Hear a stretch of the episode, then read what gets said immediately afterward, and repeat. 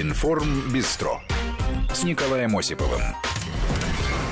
Всех приветствую. Пятница, конец рабочей недели и конец, конец рабочего дня рабочей недели. Начинаем подводить ее итоги. О главных событиях. Сегодня они таковы. Киберугрозы, о них и не только говорят, о них не только говорят, их пытаются использовать в большой политике. Жара в Москве, регионах, все переживают тропики по-разному. Прямая линия с президентом России. Итоги. Чиновники спешно исправляют ошибки. Россияне рассказали президенту, где и что не так. Трамп почти объявил Ирану войну, но потом, правда, передумал, говорит, что из гуманных соображений. Расследование катастрофы малазийского Боинга. Там, в общем-то, все по-старому. Следствие вели профессионалы по социальным сетям. Ну и, конечно, о событиях в Грузии. МИД России сегодня рекомендовал россиянам быть в Грузии бдительными. Слишком сильны русофобские настроения. А все дело в том, что не так сели. Казалось бы, забытая фраза из 90-х вдруг прозвучала на грузинском языке. Недословно, конечно, но смысл похожий. Российский депутат Сергей Гаврилов приехал в Тбилиси в гости, по сути, на сессию Международной ассамблеи православия. Оказался в кресле спикера грузинского парламента. И вдруг скандал, уличные столкновения протесты, возмущению нет предела. Как российский депутат посмел сесть в кресло спикера. Тут же из кармана достали лозунги о враждебной России, причем эти лозунги поддержаны президентом Соломе Зарубишвили. Серия уличных стычек, экстренная эвакуация Сергея Гаврилова, ну и всплеск русофобии. О событиях в Тбилиси материал Сергея Гололобова. Это была явная провокация. Оппозиционные фракции в грузинском парламенте заранее подготовились к заседанию Межпарламентской ассамблеи православия и только ждали повода. И он настал, когда глава российской делегации Сергей Гаврилов после вступительной речи занял приготовленное для него организаторами мероприятие кресло. На нем, как оказалось, обычно восседал спикер грузинского парламента, который в тот момент отсутствовал по причине командировки. Кстати, очень похоже на историю из 90-х, когда Борис Ельцин на заседании правительства произнес знаменитую фразу не так сели. И пересадил тогда еще первого зама правительства Сергея Степашина ближе к себе. Если вернуться в нынешнюю грузинскую действительность, то занятие российским депутатом места спикера грузинского парламента подействовало на некоторых местных парламентариев, как красная тряпка на быка. И тут началось крики, попытки облить россиян минералкой и пикетировать трибуну, но и в итоге срыв работы сессии. Такой внезапный экшен попытался потом объяснить прессе депутат от партии «Европейская Грузия» Георгий Канделаки, перевод телеканала «Россия-24». Чашу терпения переполнил тот факт, что все это происходило в зале заседаний грузинского парламента. Использую такой термин, наш парламент был осквернен.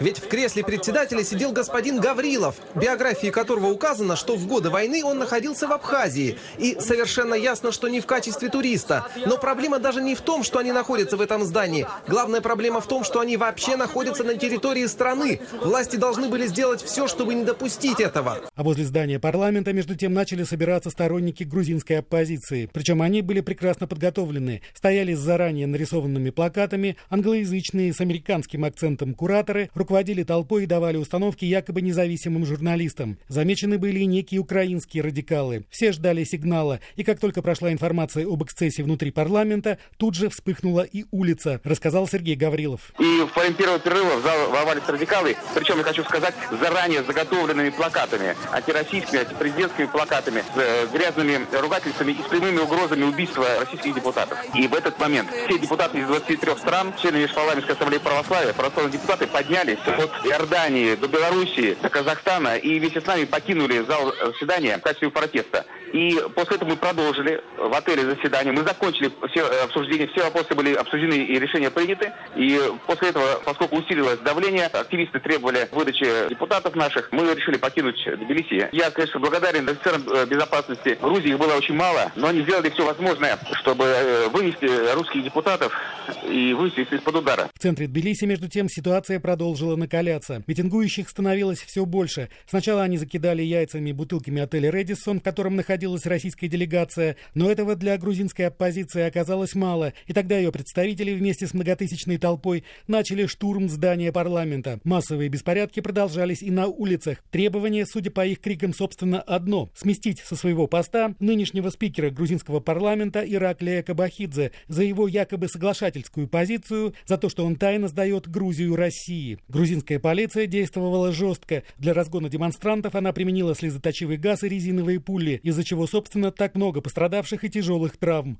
На события, конечно, не мог не отреагировать неформальный лидер грузинской оппозиции, а ныне иммигрант Михаил Саакашвили. Он призвал созданную им полицию не подчиняться руководству страны и перейти на сторону народа. Ему ответила президент Грузии Саламе Зарубишвили. Абсолютно неприемлемо, чтобы из-за рубежа гражданин другой страны призывал полицию к неподчинению, возмутилась политик, но тут же почему-то переложила вину на Россию. Цитирую, «Россия наш враг и оккупант. Управляемая ею пятая колонна, возможно, сегодня может быть более опасной, чем открытая агрессия, а беспорядки, мол, лежат в сфере российских интересов». Соответствующее обращение Зарубишвили опубликовала в своем фейсбуке, а накануне поздно вечером она прервала свой визит в Белоруссию под предлогом того, что во время напряженной ситуации глава государства должна быть рядом со своим народом. В общем, получается, что грузинские политики с разных полюсов обвиняют друг друга в предательстве интересов, и при этом что правые, что левые, что демократы, что консерваторы люто ненавидят Россию. Ну и, естественно, такая радикальная реакция грузинских властей на события мешает нормализации отношений с Россией, считает директор Международного института новейших государств Алексей Мартынов. Явно можно говорить о том, что все, что сегодня происходит в Грузии, четко спланировано и провоцировано теми силами, которые хотели бы дестабилизировать эту страну, которых критически не устраивает то, что восстанавливаются связи маленькой Грузии и большой России, хотя и тяжело, и сложно, но тем не менее на уровне парламентской дипломатии, на уровне народной дипломатии, если хотите, туристической дипломатии и так далее. Сегодня и завтра, я думаю, и вот до понедельника, эти ближайшие выходные, это своего рода тест, экзамен для сегодняшнего грузинского государства, грузинского общества на, так сказать, иммунитеты от подобного внешнего вмешательства. Беспорядки в Тбилиси временно стихли. Жесткими мерами полиции удалось успокоить манифестантов, но, видимо, ненадолго. Сегодня вечером они вновь собираются прийти к грузинскому парламенту. Сергей Голобов, Вести ФМ. Ну а у Кремля есть все основания полагать, что произошедшая провокация. Пресс-секретарь президента России Дмитрий Песков э, сделал заявление. Суть по тому, как события были подхвачены и раскручены, ситуация очень серьезная. Все то, что вчера происходило в Грузии, является ничем иным, как э, русофобской провокацией. И, конечно, не может не вызывать нашей крайней обеспокоенности тот факт, что были агрессивные проявления в отношении граждан России собственно, был вопрос их непосредственной личной безопасности. И, конечно, на фоне проведения международного, межпарламентского мероприятия это вызывает крайнее осуждение, я бы сказал так, и требует крайнего осуждения. Вот. И, э, конечно, подобные проявления русофобии они также вызывают обеспокоенность у нас серьезную, потому что давайте не забывать, что Грузия все-таки страна, которую посещают регулярно достаточно большое количество туристов из России. Поэтому это вопрос крайне серьезный. Ну и по итогам скандала, не считая раненых, конечно, спикер парламента Грузии ушел в отставку. Ну и исходя из логики грузинских оппозиционеров, получается как бы, что депутат Гаврилов отправил его туда. Сам депутат Сергей Гаврилов в полном недоумении. Вряд ли он предполагал, что, объективно говоря, не самое значительное по масштабу мероприятие выльется в такие проблемы. Вроде бы все должны понимать, что не он сам принимал решение, куда ему сесть в парламенте. Кресло грузинского спикера почему-то оказалось настолько священным, что позволило устроить каскад русофобской истерики. Все происходило настолько быстро и внезапно, что сложилось полное ощущение. Скандал готовили. Слушаем самого героя скандала, депутата Сергея Гаврилова. Мы находились в Тбилиси по приглашению грузинской стороны, которая в том числе принимала на себя обязательства создания условий, в том числе безопасности для проведения нашей конференции. В заседании участвовало 23 делегации из 23 парламентов. Заседание проходило по предложению грузинской стороны в зале парламента Грузии на улице Шатаруставили. Накануне у нас состоялся разговор в ходе открытия ассамблеи. Председатель парламента заявил о гостеприимстве, о подтверждении обязательств об удовлетворении Грузии проведения мероприятий и отметил, что это демонстрирует важную роль Грузии как крупного международного игрока, крупной страны, которая способна принимать международные форумы такого уровня. По предложению грузинской стороны и в соответствии с нашим регламентом мне было предложено занять место вместе с генеральным секретарем Межпалатской ассамблеи православия, греческим депутатом Андреасом Михалидисом в президиуме заседания. Во время кофе-брейка, во время краткого времени перерыва зал был захвачен радикалами. Мы считаем, что это была спланированная акция, потому что моментально были расставлены десятки камер. Лица, пришедшие на это заседание, демонстрировали заранее изготовленные плакаты антирусского и откровенно грязного оскорбительного содержания. В ходе захвата президиума, где, кстати, находились э, мои документы, раздавались угрозы, угрозы физического уничтожения в отношении депутатов и пошли факты физического давления на представителей международного сообщества, на депутатов, представляющих парламенты 23 стран. В этих условиях нами было принято решение о переносе заседания в один из отелей города Тбилиси. И там состоялось заседание, оно было завершено, повестка была исчерпана, мы приняли все необходимые решения, итоговые решения, в том числе приняли финансовый отчет, план работы на предстоящий год. К сожалению, дебаты были сокращены, в связи с ростом угроз и рисков нападения и захвата отеля со стороны окружившими отель воинствующими экстремистами, которым указания сдавались наши коллеги были свидетелями на английском языке. И в связи с тем, что администрация отеля отказалась давать гарантии безопасности, так же, как и власти, которые начали, официальные власти, руководители Грузии, что особенно печально, госпожа президент Зурабишвили, премьер-министр Бахтадзе и Ираклий Кабахидзе, спикер парламента, который накануне уверял нас в своем гостеприимстве. И возникла угроза, что будет снято оцепление и полицейская защита с Межпарламентской ассамблеи православия, что создало угрозы для всех участников этого международного форума. Я как президент, отвечающий за эффективное проведение этой крупнейшей международной организации, заседания считал себя ответственным за безопасность участников, и мы приняли коллективное решение о завершении заседания. Ну, полный рассказ депутата Сергея Гаврилова. Масштаб псевдополитического бреда еще сильнее ощутим, когда к скандалу присоединяются такие персоны, как Саакашвили. Куда же без него? Он, конечно же, не мог пропустить эту историю. Логики в его истерике по традиции нет. Человек едва обсох после купания в фонтане. Ну и тут посчитал, что представилась прекрасная возможность объявить очередную войну России. Хотя объявить, конечно, это вряд ли, уже пытался, но покричать с надеждой, что услышат, э, услышат в Вашингтоне, это всегда пожалуйста. Про московский режим Иванишвили, который Э, который реально служит верой и правде Москве, пригласил сегодня в Грузию выступать в парламенте Грузии одного из самых агрессивных российских депутатов, который восседал в парламенте Грузии под российским флагом э, э, в кресле председателя, кресле председателя парламента. Людям уже оснащено, как они видят, что просто издеваются над национальным символом, что Россия оккупант, люди не будут отступать. Олигарх впал в Молдове, олигархат сильно отслаб в Украине после последних президентских выборов, и олигархат пал в Армении. Сейчас череда Грузии. Грузия оккупирована практически русским олигархом и э, контролируется Путиным. Но мы и наш народ обязательно освободится. Ну, о том, откуда появился термин «оккупация», это еще чуть позже. А сейчас э, о том, что, к счастью, не у всех грузинских политиков или тех, кто считает себя таковыми, настолько все запущено с оценками ситуации. Нино Буржанадзе в эфире программы «60 минут» высказала мнение, что как раз напротив. Проблема не в каком-то мифическом влиянии России, а в том, что власти страны за все эти годы не позаботились о налаживании отношений с Москвой. То, что произошло в Грузии, я однозначно могу сказать, что это как раз тот случай, когда ни в чем абсолютно винить Россию нельзя.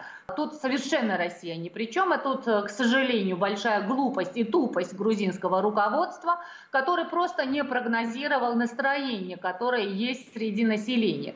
Посмотрите, а, вот после 2008 года была абсолютная антироссийская истерия, понятно почему, да? Но когда в 2012 году Иванишвили пришел к власти, он ничего не сделал для того, чтобы налаживать прямой диалог с Россией, чтобы э, все-таки были какие-то позитивные подвижки в российско-грузинских отношениях, чтобы грузины увидели, что да, можно разговаривать, иметь дело и налаживать отношения с Россией. Грузины видели то, что практически ничего хорошего опять же не происходит. Как бы тренд антироссийский, он активно работал. На этом работают несколько телевидений, на это работают э, политические партии, которые находятся в парламенте, э, партии Саакашвили, на это работает президент, которого в кресле посадил, которому кресло купил господин Иванишвили. Страна оказалась на грани э, гражданского кризиса практически. И опять мы увидели эти жуткие кадры разгона демонстрации, но с другой стороны, то, что произошло благодаря господину Иванишвили, который боятся, боится за свои миллиарды, чтобы Америка не наложила санкций, вчерашняя ситуация российско-грузинские отношения отбросила на несколько лет назад. Ну и с тех пор, как Саакашвили, по сути, развалил все российско-грузинские отношения, никаких сдвигов, действительно навстречу не происходило. Россия, правда, разрешила допуск ряда товаров из Грузии. Более того, э, россияне стали чаще ездить в Грузию, даже покупать там недвижимость. В курортных районах шла массовая застройка, реклама на русском для россиян. Приезжайте, покупайте, мы вас ждем. Вдруг, как по команде, покупатели недвижимости называют фактически шпионами, оккупантами и захватчиками. Эту порцию бреда озвучил в соцсетях бывший замминистра обороны США, старший директор Центра имени Байдена Университета Пенсильвании Майкл Карпентер. Он как раз на днях побывал в Грузии и пишет, провел всего три дня в Грузии. Я не уверен, что правительство полностью осознает последствия политики открытых дверей с Россией. Таким количеством туристов, земель, скупаемых российскими бизнесменами, они могут проснуться в один прекрасный день и обнаружить, что не 20, а 100% оккупированных территорий у них. Ну, в общем, если говорить о статистике и о скупке там каких-то земель, недвижимости, статистика такова. 700 тысяч россиян в прошлом году съездили в Грузию. Полмиллиарда долларов переведены из России в Грузию частными переводами. Если Тбилиси обрубит эту связь, плохо придется в первую очередь Грузии. Бухгалтерию отношений двух стран изучал Сергей Артемов. Актуальные данные таможни показывают, что товарооборот двух стран за полтора года с января 2017 по июль 2018 составил 1 миллиард 900 миллионов долларов. Для России Грузия является 63-м по значимости торговым партнером. В структуре внешней торговли нашей страны доля поставок в Грузию обратно занимает лишь 0,2%. Однако среди стран, с которыми Россия не имеет дипломатических отношений, Грузия лидер по коммерческим сделкам. Причем экспорт из России 1 миллиард 300 миллионов долларов совокупно более чем вдвое превышает объем российских закупок в Грузии соответственно 602 миллиона долларов. Более того, Россия главный внешний рынок сбыта грузинской продукции. Каковы же основные позиции взаимной торговли за этот период? Из России в Грузию поставлено нефти и нефтепродуктов на 292 миллиона долларов. На втором месте продукты растительного происхождения на 187 миллионов. 90% из этого зерновые, почти все остальное мука и крупы. Пищевые продукты, напитки и табак на 165 миллионов долларов. Примерно в равных частях здесь каши, кондитерские изделия, сигареты и какао. Еще одна статья российских поставок, превышающая 100 миллионов долларов, а именно 159 миллионов, приходится на машины, промышленное оборудование и аппаратуру. В структуре же грузинских товаров, поставляемых в Россию, четко выделяется лидирующая тройка. Почти 50%, 289 миллионов долларов составила пищевая продукция. 99% этого, как сказано в таможенной статистике, алкогольные и безалкогольные напитки. Здесь и наиболее массовые вина Цинандали, Мукузани и Гурджани, которые продаются в России по 400-500 рублей за бутылку. И средний ценовой сегмент Кинзмараули, Хашени и Чхавери по 1000. И более редкий бренд Усахилаури с ценой бутылки более 3000. Минеральная вода, Россия также значится и ведущим импортером, это прежде всего Боржоми и куда меньше на Беглаве, была отгружена почти на 40 миллионов долларов. На 213 миллионов долларов Грузия отправила в Россию черных металлов. И еще на 71 миллион растительных продуктов, четверть из них овощи, все остальное фрукты и орехи. Каждая же из остальных крупных товарных позиций, импортируемых из Грузии, не достигает в объеме 10 миллионов долларов. Таких всего три – химическая продукция, текстиль и оборудование. Все прочие меньше 1 миллиона. Важнейшими для Грузии остаются поставки вина в Россию. За первые полгода 2018 это 28,5 миллионов бутылок. Прибавка к предыдущему периоду составила 20%. Экспорт грузинского вина показывает двузначный прирост в процентах по отношению к другим странам. Япония 124%, Великобритания 67%, Казахстан 41%, Германия и Польша по 32%. Но только Казахстан и Польша из этого списка закупают больше 1 миллиона бутылок. Таким образом, весь перечень товаров с маркой «Сделано в Грузии» и ориентированных на российских контрагентов представляется как стратегически важный для ее экономики. Потенциально переадресовать сбыт в таких объемах возможно лишь за несколько лет. Относительная легкость оформления покупки недвижимости привлекает в Грузию немало иностранцев. Никаких документов, кроме выписки из реестра и паспорта, не нужно. Пошлина 25 долларов. Потому заграничных покупателей квартир, особенно в Тбилиси и Батуми, большинство. Среди них и россияне. Квартиры в старых домах центральных районов столицы республики с максимальной ценой в 1000 долларов за квадратный метр приобретаются как инвестиция с расчетом на последующую сдачу туристам. В прибрежной зоне Аджарии, где вдвое дешевле, также для аренды отдыхающими. Практически каждый сайт ведущих девелоперских компаний Грузии аккуратно дублирован на русский язык. Вот что рассказала менеджер одного из застройщиков Этери о только что возведенном 20-этажном жилом комплексе. Россияне могут приобретать квартиры у вас? Граждане России, конечно, могут. А у вас какая стоимость там квадратного метра в пределах от и до? От 570 долларов до 630 долларов за квадратный метр. Квартиры в кондиции зеленой рамки. А подскажите, а документы какие для оформления недвижимости? Ваш паспорт. Приехать можно и купить? Конечно, можно. У нас Как? не только россияне, но и другие национальности купили и уже живут в этом комплексе. Статистики по приобретению недвижимости россиянами в Грузии нет, можно лишь догадываться, что она весома. Зато есть предельно полные сведения о количестве туристов. В минувшем году число иностранных гостей Грузии впервые превысило 8 миллионов человек. Россияне каждый шестой из них – 1 миллион 340 тысяч. Во многом за счет стабильного притока валюты от иностранцев национальная казна удерживает баланс. Ведь в глобальной торговле Грузия является устойчивым нетоимпортером. Кстати, в 2018-м россияне впервые вышли на первое место среди клиентов грузинской туристической индустрии. 70% из них прилетает на самолетах, чуть больше 20% приезжают на автомобилях, а некоторые даже на поездах из Армении и Азербайджана. Сергей Артемов, Вести ФМ. Информ Бистро с Николаем Осиповым. Ну и продолжение темы Грузии. Письмо от нашего слушателя Асима Бахрамова, который рассказывает, как накануне утром э, при пересечении границы из Азербайджана в Грузию э, пост э, Лагодехи сотрудник таможни грузинской стороны увидел георгиевскую ленту в машине в жесткой эмоциональной форме, сказал, либо ты выкидываешь ленту, либо возвращайся обратно в Азербайджан. Ну, судя по рассказу нашего слушателя, ничего не ответили, пришлось ленту выбросить, потому что в машине были дети, надо было ехать. Ну, видимо, таможенник грузинский и те, кто запрещает ленту в Грузии, Грузии, Георгиевскую, не в курсе, что младший сержант Кантария был родом из города Джвари, тот самый, который водрузил знамя победы над Рейхстагом. А, и, в общем, собственно, и похоронен он там был, в, в Джваре, э, кажется, в середине 90-х, 96-м году. А, видимо, грузинским э, радикалам стыдно за то, что их соотечественник э, участвовал в победе над фашизмом. А, но э, из, в следующем части репортаж из Тбилиси нашего корреспондента. А во всей истории с визитом депутата Гаврилова удивляет еще один момент, что это за страна такая, где один иностранный депутат может спровоцировать массовые беспорядки. Получается какое-то новое секретное оружие Москвы. Посылаем, например, депутата в американский конгресс, сажаем в кресло председателя, пока никто не видит, ставим, конечно же, российский флаг, и все. Соединенные Штаты дестабилизированы, а в стране политический кризис, протесты, Россия пыталась захватить власть. На самом деле история это показывает примитивность особенность русофобского мышления. По традиции, любые внутренние кризисы, а в грузинском варианте это больше похоже на разборки, надо обвинять Россию. И эта схема считается рабочей везде, где Вашингтон имеет влияние. Кризис на Украине, виновата Россия, кризис в Грузии, то же самое. Даже в США противостояние Трампа и его оппонентов связывают с вмешательством Москвы. И это не позволяет внятно выстроить отношения с такими странами. Об этом говорил и президент Владимир Путин на прямой линии. Постоянное перетягивание одеяла делает политику такого государства непредсказуемой. Трамп может хотеть что угодно, но поскольку ему постоянно мешают и внутри США идет своя политическая игра, то и договариваться с таким президентом проблематично. Хотя, конечно, прямая линия была не только и не столько про внешнюю политику, это в первую очередь прямая связь президента с народом. Люди обращали внимание главы государства на проблемы, когда до местных чиновников не достучаться. Но после появления в эфире прямой линии э, многие ситуации разрешались решались с удивительной скоростью. Павел Анисимов проследил за реакцией.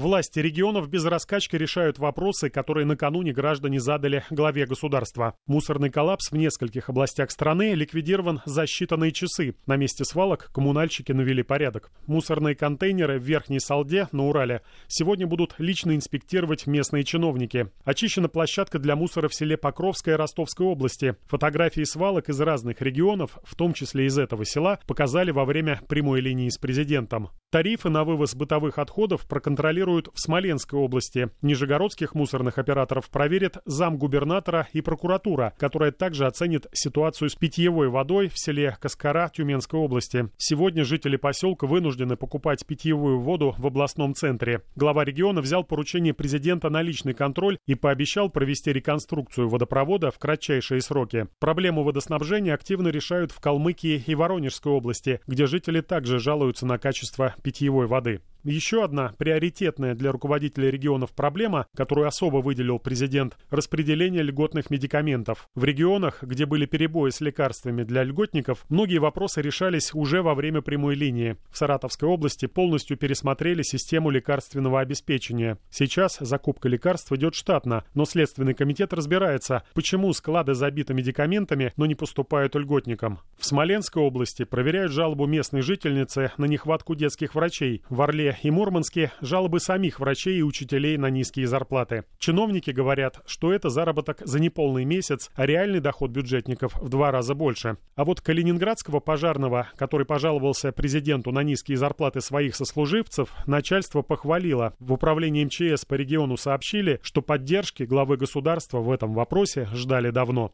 В регионах экстренно разбираются с другими проблемами, озвученными во время прямой линии с президентом. В Забайкалье сообщили, что предоставят жилье местной жительницы, которая со своим ребенком-инвалидом два года не может получить положенную ей вне очереди квартиру. Подмосковный губернатор взял на свой контроль достройку дома в областном Реутове, где застройщик собрал деньги с людей и исчез. Как сказал накануне глава государства, проблему обманутых дольщиков должен решать не только федеральный центр, но и регионы. Ревизия узких мест продолжается. Решение проблем, которые президент обсудил с миллионами сограждан, это главная повестка работы региональных властей на ближайшее время.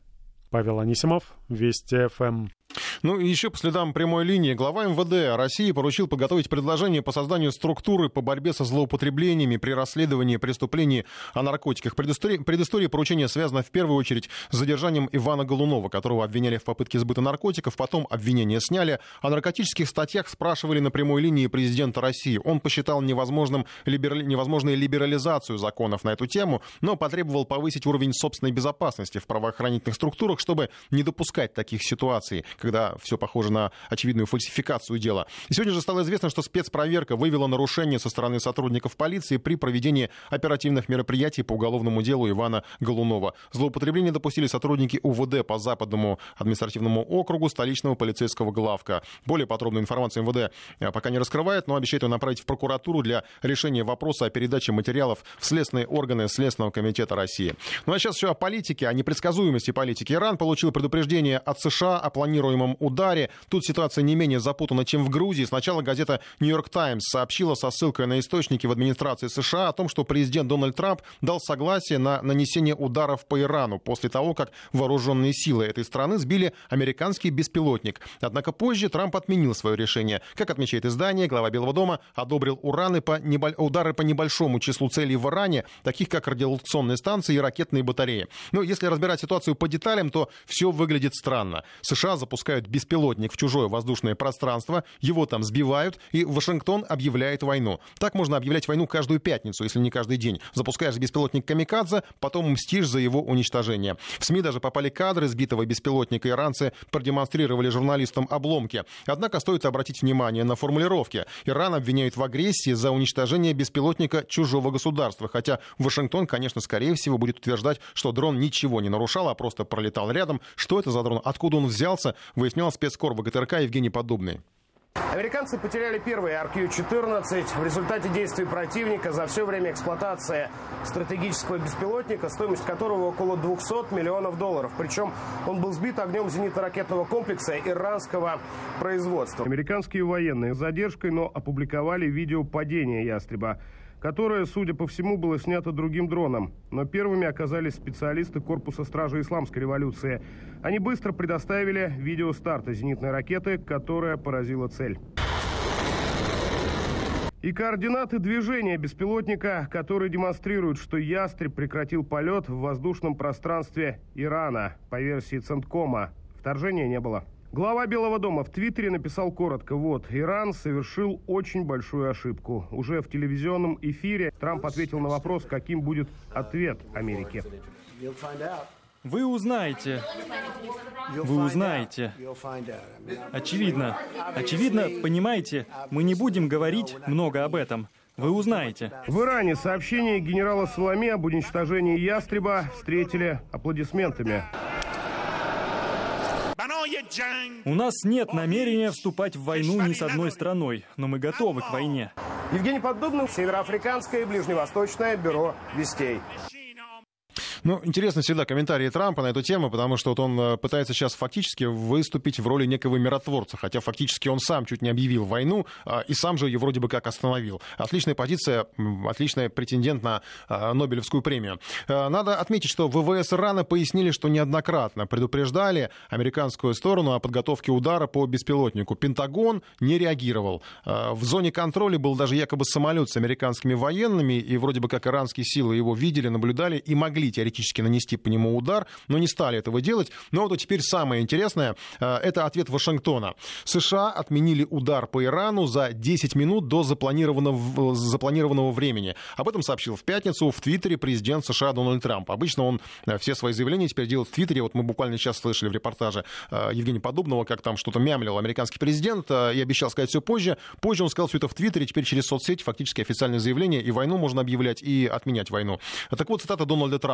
За 10 минут до удара я остановил его. Это несоразмерно уничтожению беспилотника, написал американский президент. Ну и еще он э, сообщил, что США готовили удары по трем целям в Иране. Цитирую, прошлой ночью мы были готовы отомстить ударами по трем разным точкам. Когда я спросил, сколько человек погибнет, 150 человек, сэр, ответил генерал. Э, об этом написал Трамп. Ну, соответственно, из этого мы должны сделать вывод, что Трамп э, проявил невероятный гуманизм в этой ситуации. Ну и к этому же, опять же, через Твиттер Трамп добавляет, что Иран никогда не сможет иметь ядерное оружие ни против США, ни против мира, написал он в соцсети. Я не тороплюсь, наши войска модернизированы, они новые и готовы действовать ради всего лучшего в мире, отметил Трамп и заявил еще, что санкции оказывают болезненное воздействие на Иран. Ну, еще были заявления спецпредставителя США по Ирану Брайана Хука. Он призвал предпринять все усилия, чтобы снизить напряженность а, между США и Ираном, но далее последовали довольно странные заявления по поводу дипломатических методов, о них чуть позже.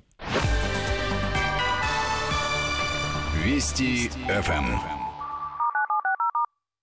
Так вот, заявление спецпредставителя США по Ирану Брайана Хука. Цитирую, важно, чтобы мы сделали все возможное для деэскалации. И э, при этом Брайан Хук подчеркивает, что Иран действует чересчур агрессивно. Цитирую, наша дипломатия не дает Ирану право давать ответ при помощи военной силы. Ирану необходимо отвечать на нашу дипломатию дипломатии, а не военной силой. Тут возникает логический вопрос, а что Вашингтон считает полеты дронов в другую страну дипломатией? Полета дронов одного государства в другое государство. исходя из этой логики, дроны экстремистов из ИГИЛ, начиненные взрывчаткой и несколько раз атаковавшие российскую военную базу в Сирии, такое было, если помните, это вот тоже часть э, дипломатии. Впрочем, воинственные намерения, внезапная отмена налетов на Иран показывает определенную театрализованность происходящего. Ведущий программы Вести ФМ, американские горки Дмитрий Дробницкий, оценил решение Трампа. Сейчас нагнетается обстановка, есть множество людей в Вашингтоне, которые хотели бы так сказать, развязывания широкомасштабной войны против Ирана. Это и давление союзников, это определенного рода идеологические установки, там, неоконсерваторов, либеральных интернационалистов и так далее. Кроме всего прочего, есть, так сказать, такой, знаете, еще и реваншистский имперский зуд, что вот, мол, Соединенные Штаты ушли, так сказать, с Ближнего Востока, там, Асад выстоял, пришли русские, пробираются туда китайцы и так далее. Но в целом, а, вот что можно сказать о реакции непосредственно президента? Отзывал ли он самолеты, которые были в воздухе? Ну, знаете, это больше похоже на голливудский фильм такой, знаете, который в последний момент отзываются какие-то самолеты там или не наносят ракетный удар. Но конкретно в данном случае, вот со слов Трампа и слов Трампа явствует, что он, во-первых, не винит в этом руководство в сбитом дроне, который был сбит то ли на территории Ирана, то ли над нейтральными водами. Он непосредственно не винит э, руководство Ирана. Это интересно, так сказать, ход. Он сказал, что, возможно, какой-то генерал иранский перестарался. Это прямо вот сидел рядом с э, Джастином Трюдо, с канадским премьером, и это сказал. Это во-первых. Во-вторых, он сказал, что как бы есть разница все-таки между дроном и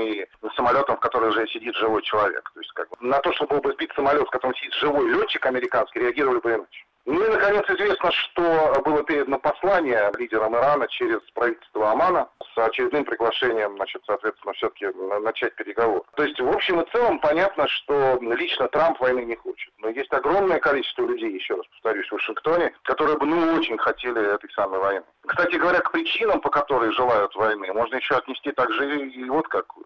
Если Трамп начнет большую войну на Ближнем Востоке, это может стоить ему второго срока. То есть он может просто не переизбраться. На самом деле обстановка накаляется еще и внутри Вашингтона. Но для Трампа, на самом деле, я вот могу сказать такую вещь, что для Трампа это очень серьезная проверка на зрелость уже как президента, как политика, он свою зрелость понятно, доказал, выиграл, так сказать, много всяких вещей сделал. А вот именно как лидера сверхдержавы, это очень серьезная проверка для него. Как одновременно, так сказать, и волю проявить, и одновременно с этим все-таки не допустить войны. Дмитрий Дробницкий, ведущий программы «Американские горки». О большой политике еще поговорим. Сейчас о погоде. В жаркие страны из центральной России можно не уезжать. Здесь и так тропическая жара. Слово «тропики» в последние дни упоминают буквально на каждом шагу. В Москве действительно жарко, выше 30 градусов. Но насколько э, это тропики, мы попросили прокомментировать специалиста Центра погоды ФОБУС Евгения Чешковца. Здесь все-таки имеется в виду то, что температурный фон, он больше соответствует показателям климатического пояса субтропиков, когда от 30 и даже чуть выше. Поэтому вот употребляют вот такой термин. Ну и плюс к этому это, скажем так, родословная тех воздушных масс, которые прорываются в центральную Россию. Она, конечно, с Ближнего Востока, с акватории Средиземного моря и Черного моря. Поэтому употребляем такие термины. Высокая влажность не обязательно, но именно начиная с сегодняшнего дня, когда относительно влажность начнет все-таки возрастать, это и будет таким толчком на формирование очаговых грозовых облаков. В субботу из-за теплого сектора Атлантического циклона неустойчивость атмосферы возрастет, а значит днем в небе вырастут локальные башенки кучево-дождевых облаков с 80% вероятностью грозы. Но это, конечно, немного ограничит приток солнечного тепла. Даже ночью не ниже плюс 18-20 в столице, ну а днем здесь я все-таки внесу коррективы, плюс 28-30, так что на рекорд 1917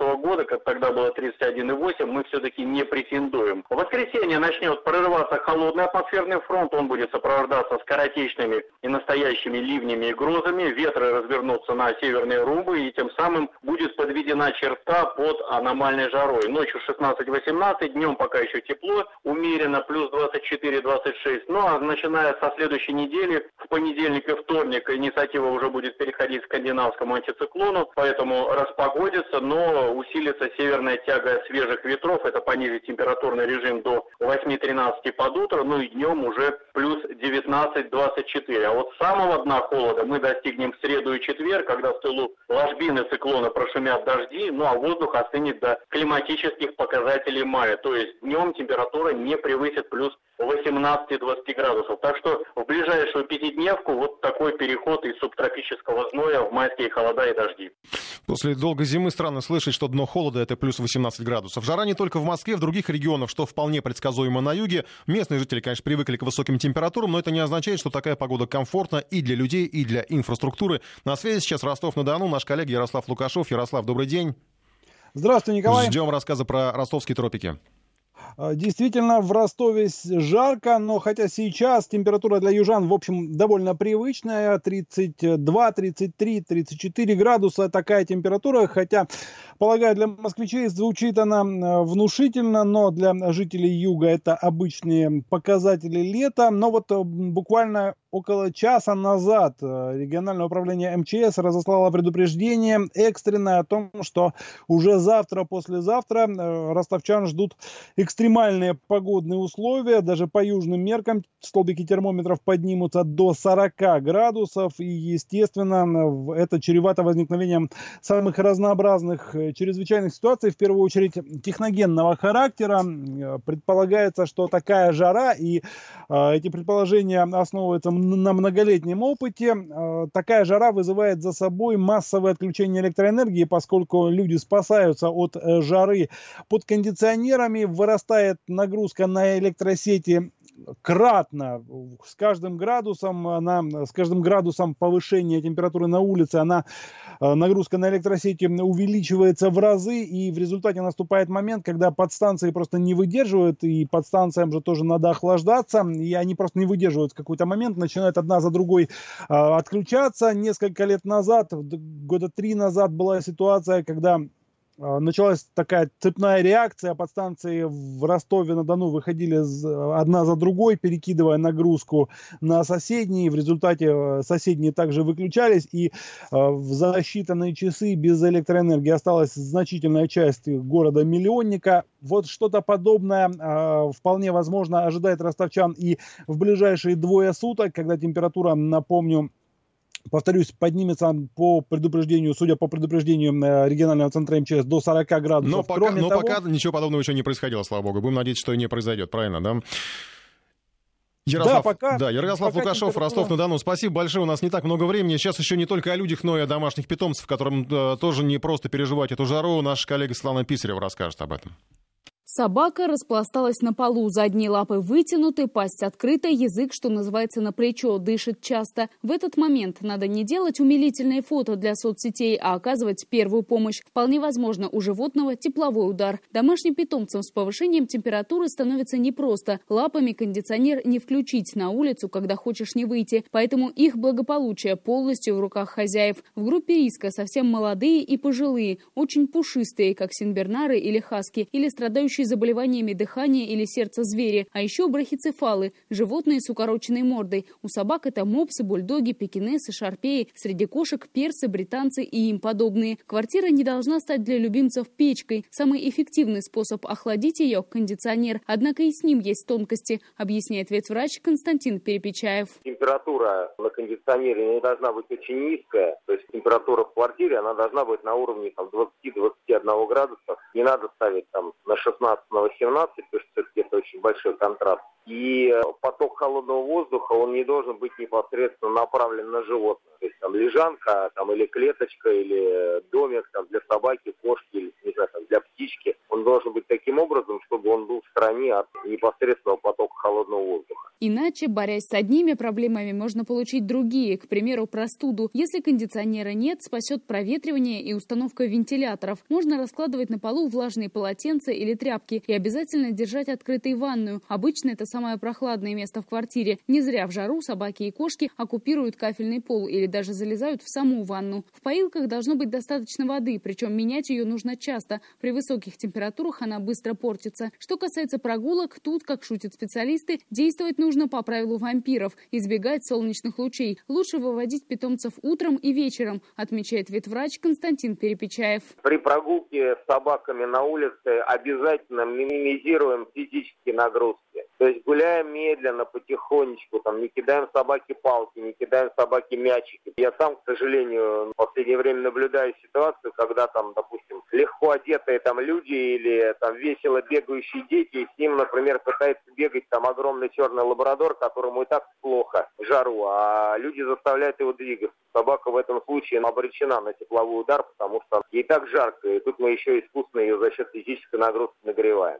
Не одними собаками и кошками живут россияне, хотя именно они занимают две верхние строчки по популярности. Домашние животные, согласно одному из запросов, есть в трех семьях из четырех. Также часто держат рыбок, с ними все проще. Можно подливать прохладную воду, да и многие аквариумы имеют систему охлаждения. На четвертом месте грызуны. Их клетки нужно убирать с солнца, следить, чтобы поилка была полной. А шиншиллам и хомякам, к примеру, можно еще ставить холодный песок из морозилки для купания. Замыкают пятерку птицы. Из-за быстрого обмена веществ перегрев для них опаснее всего. Причем понять, что им плохо, сложно. И можно просто не успеть, добавляет ветврач Константин Перепечаев. У птицы перегрев может произойти, не знаю, вы оставили клетку с попугаем непосредственно на потоке солнечных лучей, и там в течение 15-20 минут может произойти уже перегрев практически моментальной гибелью. Поэтому птицу необходимо заранее поставить в какое-то неосвещенное место. Просто защита от солнечных лучей путем занавешивания клетки, она актуальна только в том случае, если в квартире температура воздуха комфортная. На жаре пытаются заработать производители товаров для животных. Так, в зоомагазинах можно найти питьевые фонтанчики с фильтрами для кошек за несколько тысяч рублей или охлаждающие ошейники для собак за пару сотен. Но, как рассказывают специалисты, сделать жизнь домашних животных комфортной летом можно и без особых финансовых затрат.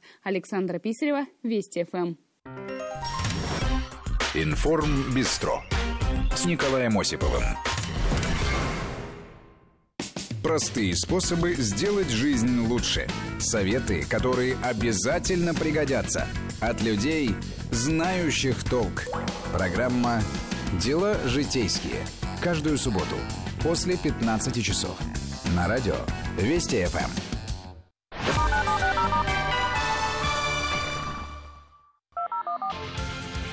Погода. Прогноз на 22 июня. В Магадане 9-11, временами небольшой дождь. Дожди в Владивостоке там 15-17, и в Хабаровске 23-25, в Тюмени 17-19 дождь. Гроза в Новосибирске 23-25, в Вологде 27-29 без существенных осадков. Возможен кратковременный дождь в Кирове, там 26-28, в Нижнем Новгороде 29-31 без осадков, в Туле 30-32 небольшая облачность. В Краснодаре 34-36 без осадков, в Сочи 27-29 дождь и гроза. В Петербурге переменная облачность ночью, местами небольшие дожди 15-17, днем до 23 тепла. В Москве переменная облачность и местами кратковременный дождь. Ночью будет 16-18, днем 27-29.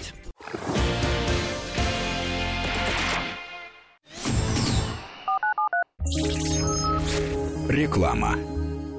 Пятый юбилейный форум «Армия» в этом году с 25 по 30 июня в парке «Патриот». Уникальное военное шоу, настоящая боевая техника и боеприпасы. Все по-настоящему. Билеты в продаже. Подробности на сайте rusarmiaexpo.ru. Категория 0+. Нужен забор или нужен очень хороший забор? Закажите прочный долговечный забор от российского производителя «Мастеровит». Любые типы заборов под ключ с доставкой. Низкие цены, собственное производство, 9 офисов продаж. «Мастеровит». Надежно, честно, в срок. 8 495 150 33 37. Кутузовский проспект. правительственная трасса и место, где жили первые люди страны. Кутузовский проспект, славное прошлое и перспективное будущее в комфортабельных апартаментах Point.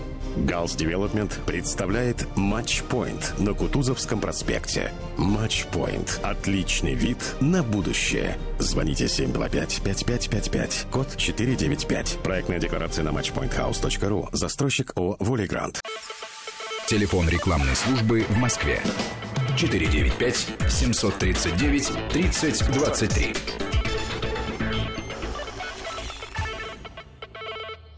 Какое авто подойдет именно вам? Программа «Народный тест-драйв» с Александром Андреевым. Каждую субботу после 14 часов на радио Вести ФМ.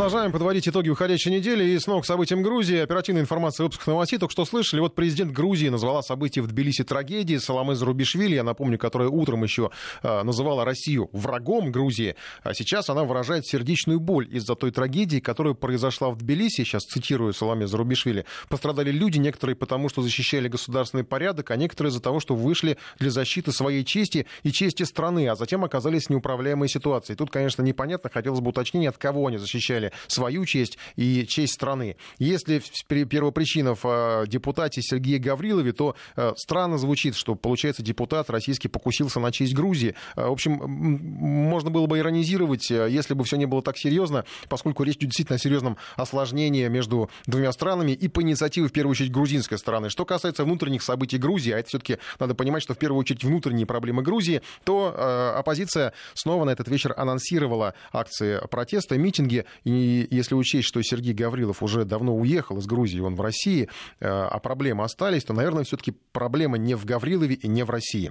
Спикер парламента Грузии Ираклий Кабахидзе сегодня принял решение уйти в отставку на фоне акции протеста в Тбилиси. Э, заявил об этом генсек правящей партии э, «Грузинская мечта».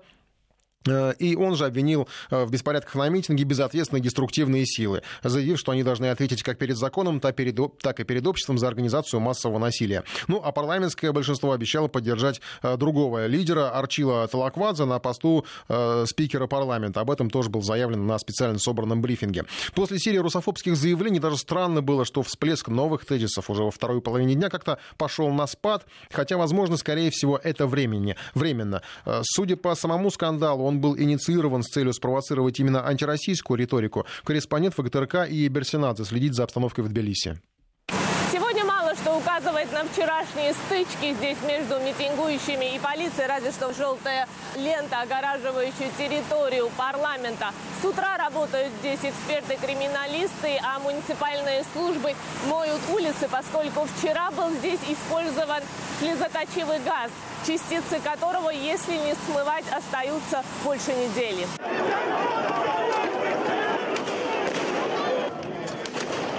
Это апогей противостояния оппозиции правоохранительных органов. Сотни протестующих пытаются ворваться в здание парламента. Стражи порядка забрасывают камнями. Те в ответ применяют дубинки и слезоточивый газ. А началось все вчера днем во время заседания Межпарламентской ассамблеи православия. Открыл его российский депутат Сергей Гаврилов. Он сидел в кресле председателя, и это вызвало бурю возмущения у оппозиционных депутатов. И тщетно объяснял Гаврилов, что его сюда посадила служба протокола грузинской стороны. Для оппозиции это было достаточным поводом, чтобы сначала занять трибуну парламента, а затем призвать своих сторонников на масштабную акцию протеста. После предупреждения министра министром внутренних дел о том, что действия участников акции протеста выходят за конституционные рамки, был вызван спецназ. Но попытки прорвать оцепление и взять парламент штурмом не прекращались.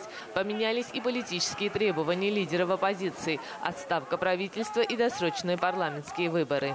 Были вызваны дополнительные отряды спецназа. В ход пошли и резиновые пули. Кареты скорой помощи не успевали вывозить раненых, но разогнать толпу все же не удавалось. Политическая ситуация в Грузии накалена до предела. Только что закончились промежуточные выборы мэров и местных депутатов. Голосование сопровождало масса скандалов. Оппозиция явно готова использовать любой повод, чтобы раскачать ситуацию. Помогают и кураторы из США. Буквально на этой неделе директор аналитического центра Байдена Майкл Карпентер подогревал русофобские настроения через Твиттер. Только что провел три дня в Грузии. Не уверен, что правительство полностью осознает последствия политики открытых дверей с Россией. С таким количеством туристов из ФСБ и земель, скупаемых российскими бизнесменами, в один прекрасный день они могут проснуться и обнаружить, что оккупировано не 20, а 100% территории. Трем часам ночи спецназ смог вытеснить толпу за несколько сот метров от здания парламента, но люди не расходились. Лидеры оппозиции призвали своих сторонников в регионах присоединиться к акции протеста. Их прибытие ожидают в ближайшие часы. Иберснадзе, Вести, Грузия. Ну и сам повод для конфликта до сих пор вызывает недоумение и непонимание. Депутат из России не так сел, занял кресло спикера парламента Грузии. Этого оказалось достаточно, чтобы через секунду к нему подлетели недовольные и с возмущением выгнали. Может, кто-то посчитал излишним такое гостеприимство, чтобы сажать гостя в кресло спикера. Но все это характеризует грузинскую политику с самой унизительной стороны, говорит глава комитета Совет Федерации по международным делам Константин Косачев.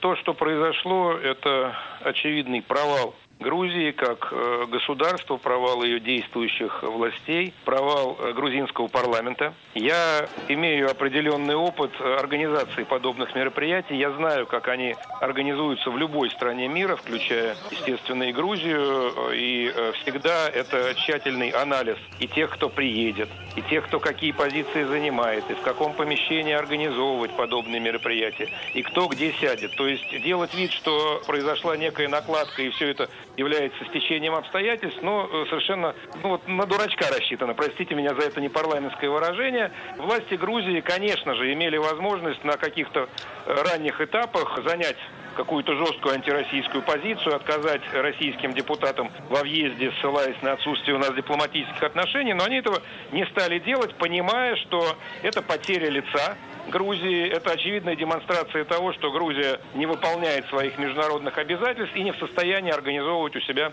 серьезные, в том числе парламентские мероприятия. Грузинские власти осознанно приняли решение не чинить никаких препятствий, организовать эту сессию с участием представителей России, э, организовать ее в парламенте, задействовать для этого в том числе и пресловутое кресло спикера. Все это делалось совершенно осознанно. А вот дальше оппозиция пошла в атаку, и здесь грузинские власти струсили.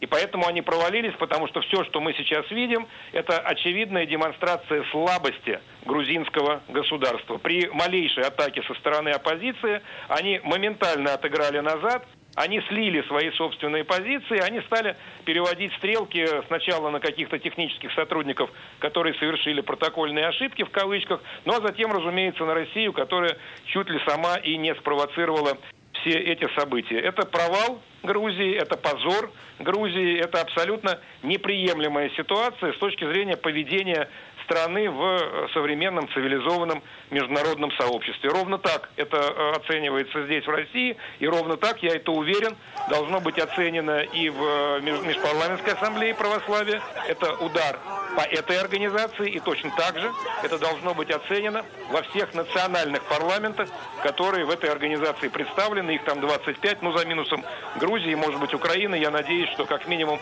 23 национальных парламента, входящих в эту структуру, включая наш, естественно, дадут ровно такую же исчерпывую оценку действиям грузинских властей и грузинской оппозиции.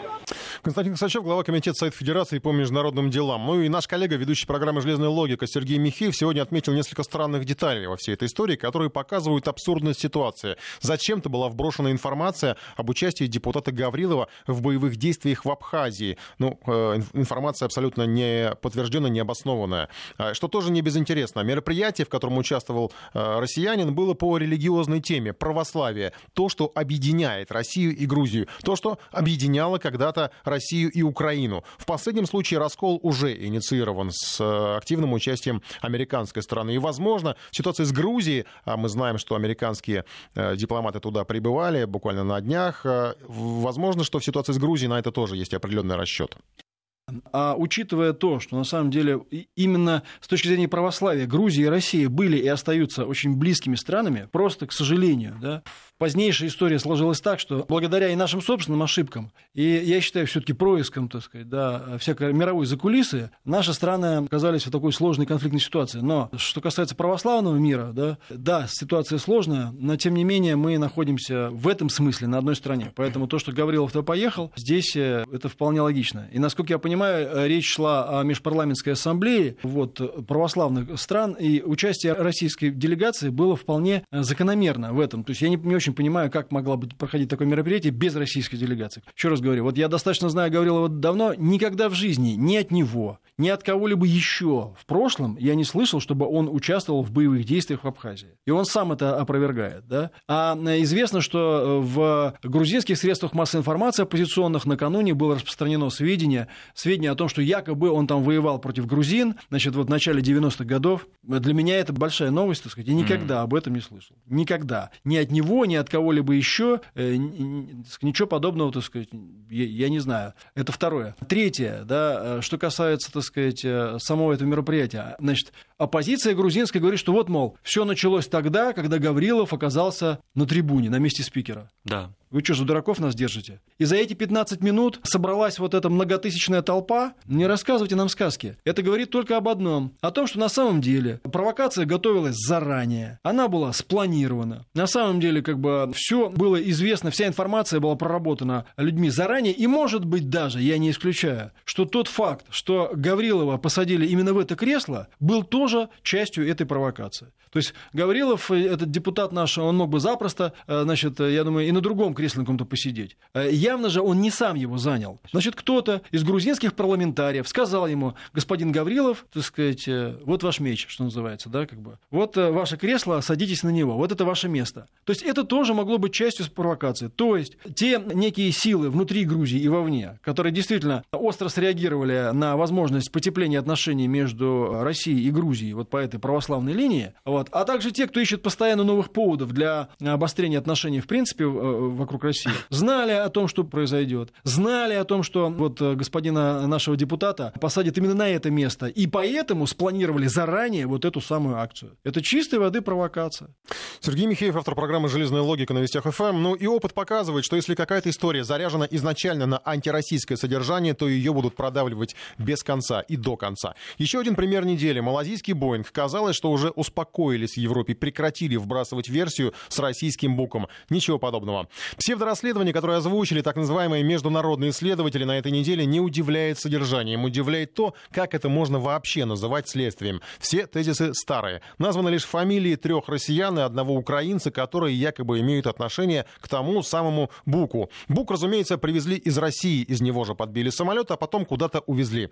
Данные опубликованы хитро. Чуть ранее небезызвестный ресурс Bellingcat вбросил часть аналогичных сведений в медиапространство. Это издание, как уже неоднократно рассказывали, специализируется именно на антироссийских вбросах. Причем авторы неоднократно подчеркивали, что все берут из открытых источников, например, на YouTube, смотрят публикации, делают выводы, ну и публикуют. Следователи из Голландии сделали что-то похожее, посмотрели социальные сети, сделали скриншоты и завершили расследование с главным выводом во всем виновата Россия. Непонятно, правда, кто у кого одолжил информацию. Bellingcat у следователей или следователи у Bellingcat.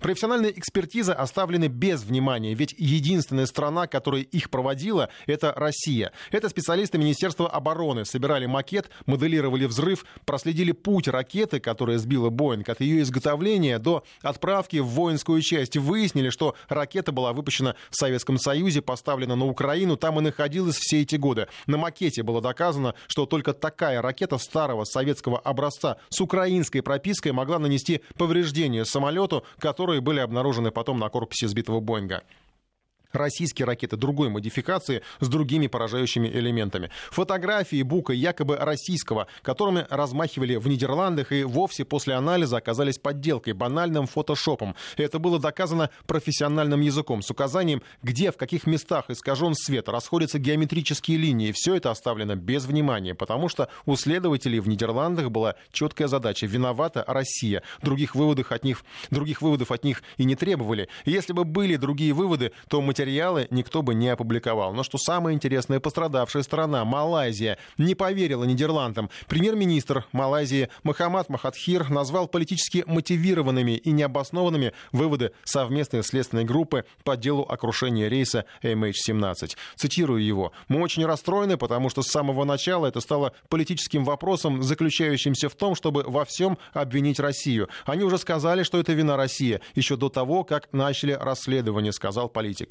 Ну и, разумеется, это мнение Европа предпочла не заметить. Зато оживились в Киеве. Генеральная прокуратура, едва увидев доклад следователей, пообещала отловить и задержать тех, кто упомянут в списке фигурантов. Ну, а новый президент Зеленский дело не комментировал. У него на неделе хватало других дел. Турне по Европе. Вдобавок были опубликованы хвалебные итоги его президентства о том, как он много всего успел и хорошо успел, и Донбассу мир обещал, и с европейскими лидерами повстречался. Но ситуация в стране пока изменилась не сильно.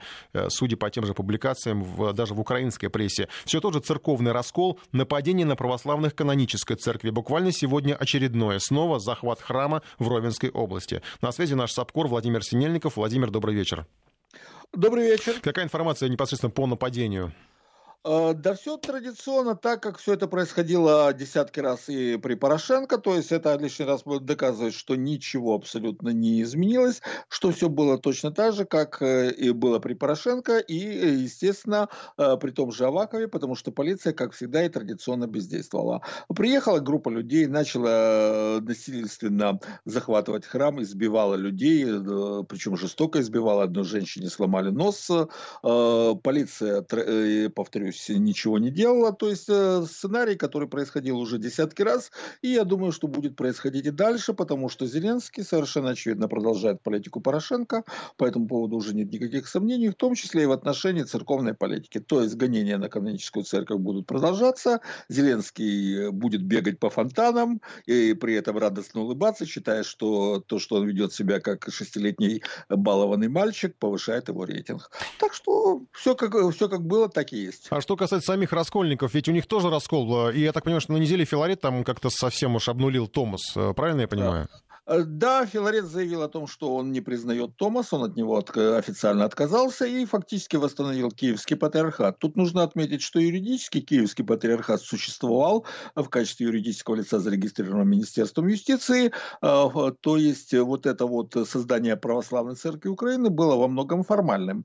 Э, и поскольку Филарета, ну, просто-напросто обманули, ему обещали, во-первых, автокефалию, то есть независимую церковь, а во-вторых, обещали, что он будет возглавлять возглавлять эту церковь, он обиделся и решил, опираясь на свои структуры, а он контролирует практически все структуры, а, то есть приходы и священников, хотя епископов у него мало, заявил о том, что Киевский патриархат продолжает свое э, существование, а православная церковь Украины уже к ним никакого отношения не имеет, и к Варфоломею они тоже никакого отношения не имеют. А, то есть сейчас возникла абсолютно парадоксальная ситуация, при которой итогом борьбы за автокефалию стало то, что на Украине существует уже целых три раскольничьих конфессии, причем ни одна из них не является э, канонической. Э, и имеется в виду, что есть Украинская автокефальная православная церковь, которая существовала прежде, Киевский патриархат, который существовал прежде, и новосозданная православная церковь Украины, которая имеет статус юридического лица.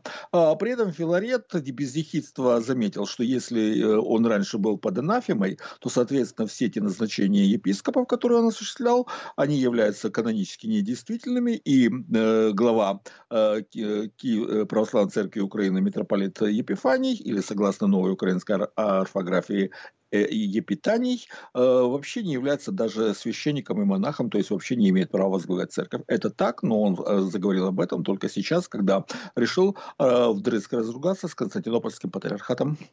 Владимир, а Зеленский, он как-то давал понять вообще, за кого он из раскольников уже? Просто я помню, что его задавали вопросы, вот вы как бы за... Э, как вы относитесь к вот этой вот э, провозглашен, новопровозглашенной церкви? Он говорил, что ну если свое, то это хорошо. Теперь уже, э, наверное, человек с юмором, я так понимаю, да, у него все-таки бэкграунд такой есть. Он, наверное, сказал, что если чем больше, тем лучше, наверное, он уже теперь будет говорить.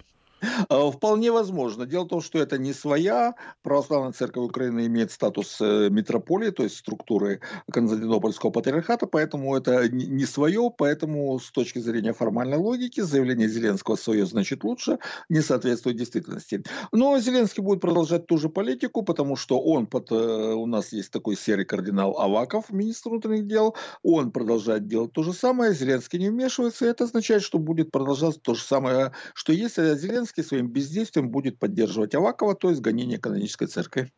Спасибо. Владимир Синельников на связи, наш Сапкор в Киеве. Сейчас еще успеваем про некоторые темы недели. Это киберагрессия. Киберугроза одна из тем этой недели. Они говорили по разным поводам э, в последние дни. Ну, во-первых, Дмитрий Медведев предупредил об опасности киберугроз, которые могут э, свести на нет все достижения развития цифровой сферы. Это было выступление на Международном конгрессе по кибербезопасности. И Дмитрий Медведев отметил, что из-за кибератак мировая экономика в этом году может потерять до 2,5 триллионов долларов. И еще пример раскритиковал позицию стран, которые отказываются от сотрудничества и призвал выработать общемировые правила обеспечения кибербезопасности. Цифровизация, бурный рост технологий, инновационные достижения, как известно, создают и риски, и угрозы. К примеру, по оценкам аналитиков, только от кибератак потери мировой экономики в текущем году могут увеличиться до 2,5 триллионов долларов. Вдумаемся в эту цифру. Я только что был на встрече с Африканским экспортно-импортным банком, и там озвучил другую цифру. Совокупный ВВП всех стран Африки в этом году будет 2,5 триллиона долларов. То есть это ВВП огромного континента, да, развивающегося, но масштабы колоссальные. Проблема киберпреступности входит в пятерку глобальных рисков в рейтинге Всемирного экономического форума.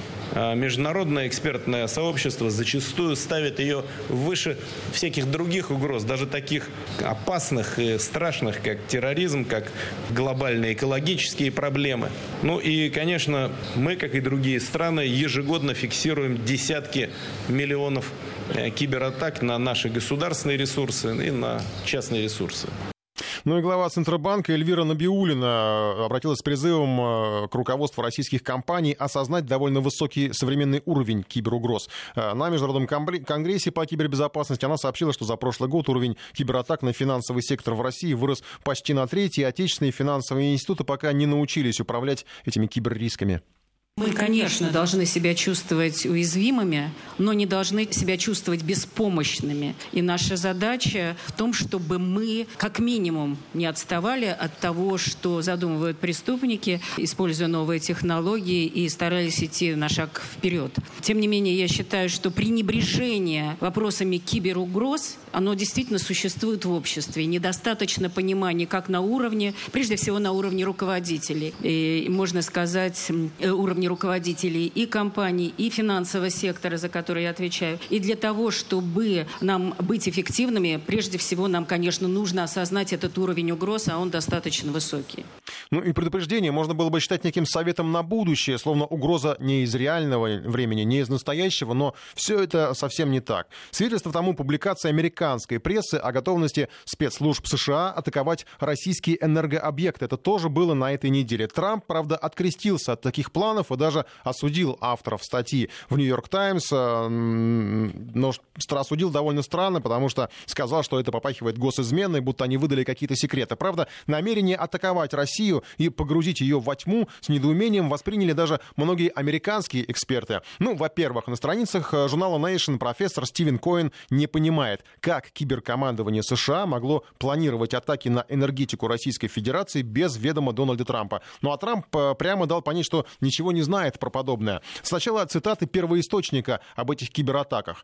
Цитирую. США внедряют в российскую систему разрушительные вредоносные коды, делая это так глубоко и агрессивно, как никогда прежде. Конец цитаты. Ну и начальник кибернетического командования США дал характеристику нападению на российскую энергосистему, заявляя, что оно отразится на всем, включая водоснабжение, медицинские услуги, транспорт, контроль над ядерным оружием. Ну и еще он сказал о необходимости атакующей обороны, потому что, мол, они нас не боятся. На самом деле за всем этим стоят несколько э, другие причины за всеми этими заявлениями. О них поговорим сразу после выпуска новостей.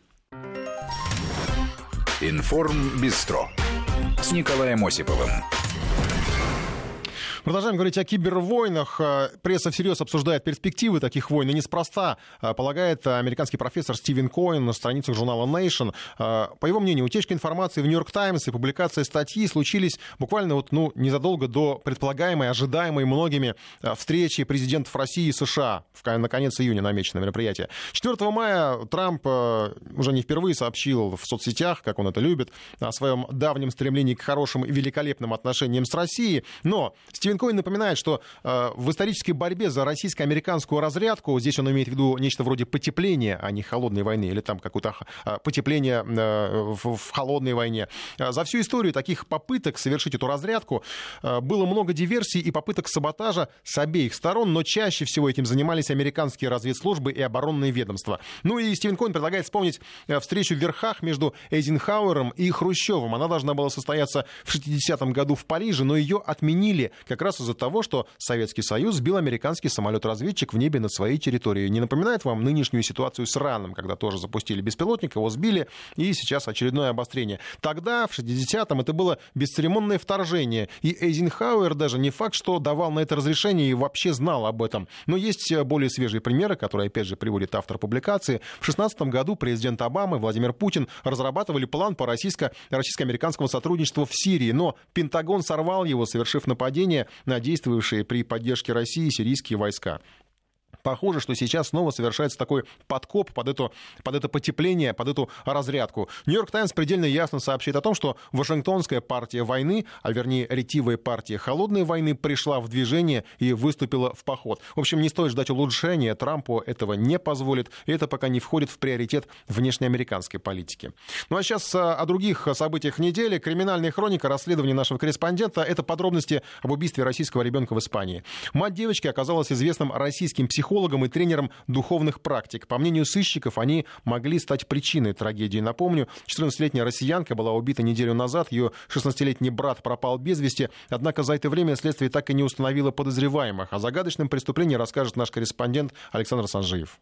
Много версий, мало фактов. Испанские следователи в попытке узнать, кто убил российскую девочку, кажется, зашли в тупик. Все, что удалось установить сыщикам, преступление не было самоубийством. Вскрытие показало, что смерть 14-летней девочки наступила от потери крови после пореза шеи. В остальном у сыщиков одни лишь догадки. К примеру, следователи обратили внимание на тот момент, что мать девочки занимается нетрадиционными репродуктивными практиками, и этой деятельностью могла накликать беду. Своим клиентам исправлять физиологические проблемы женщина помогала при помощи психологии. Об этом рассказывает сама Ольга Кавер. Шесть лет у меня никак не получалось родить. Я перепробовала все медицинские варианты, я ложилась на операции. Пока я через пару лет не поняла, что дело в моей голове. И где-то за полгода я со своей головой поработала самостоятельно. И теперь я, например, с физиологическими, и не только с физиологическими причинами бесплодия, работаю по своей методике на основе Симарона. По мнению экспертов, довольно часто встречается ситуация, когда диагноз бесплодия ставят ошибочно, а позже, когда женщина вдруг забеременела после обрядов, она с уверенностью приписывает заслуги высшим силам, хотя никакого чуда нет. В этой связи появилась версия, что на детей кавер напал недовольный клиент, который так и не получил желаемого результата. Более того, в прошлую пятницу соседи даже видели возле квартиры, где остались двое детей, какого-то русского мужчину крупного телосложения. Однако кто он, пока неизвестно. Это обещает выяснить испанская полиция. Ход расследования громкого дела под контролем дипломатов, говорит пресс-атташе посольства России в Испании Надежда Дементьева. Генеральное консульство России в Барселоне находится в тесном контакте с полицией и местными властями и держит данный вопрос на контроле. Отзывы об Ольге Кавер самые противоречивые. Клиенты из Испании дают ей исключительно положительные характеристики. Очень многие ее здесь знают, очень хорошо к ней относятся относятся, то есть э, замечательный специалист. Однако знакомые из России утверждают, что успешная бизнес-вумен и мать – это всего лишь маска для поиска новых клиентов. Она не занималась воспитанием детей вообще. Когда она приезжала в Россию, это просто нанимался фотограф, делались фотографии для соцсетей, и всем наглядно показывали, что она вот якобы их воспитывает. То есть дети были вообще в основном предоставлены сами себе. В момент ЧП двое детей Ольги тоже были одни в испанском городе Моторо. Женщина оставила их одних, а сама уехала в Москву на день рождения своего старшего, 22-летнего сына. Тем временем в Испании 14-летняя дочь была убита, а 16-летний сын пропал без вести. Это происшествие до сих пор держит в страхе весь район, ведь преступника так и не нашли. Как и все соседи, мы в ужасе, потому что все случилось рядом с нашим домом, а у нас тоже ребенок. Когда что-то подобное происходит, это очень пугает. В испанском городке Моторо, это 30 километров от Барселоны, Ольга с детьми поселилась после развода с мужем. Как рассказывают знакомые семьи, сначала она туда перебралась с сыном от первого брака, а потом перевезла и дочь. Всего у нее пятеро детей, самый старший живет самостоятельно, а двое с бывшим мужем. По словам испанских соседей, в квартире, где произошло убийство, женщина с детьми жила больше года, но общение с другими жителями семья избегала. Я бы сказал, они были немного обособленными. Когда они приходили в магазин, девочка и ее брат, они едва разговаривали, очень сдержанные. Помимо версии о нападении клиента, следователи рассматривают и вариант, при котором девочку могли убить брат или мать. Однако это предположение сейчас самое безосновательное. По мнению испанской прессы, преступление могло стать следствием ограбления. Но сыграла ли какую-то роль деятельность матери погибшей, удастся заключить, вероятно, только после расследования.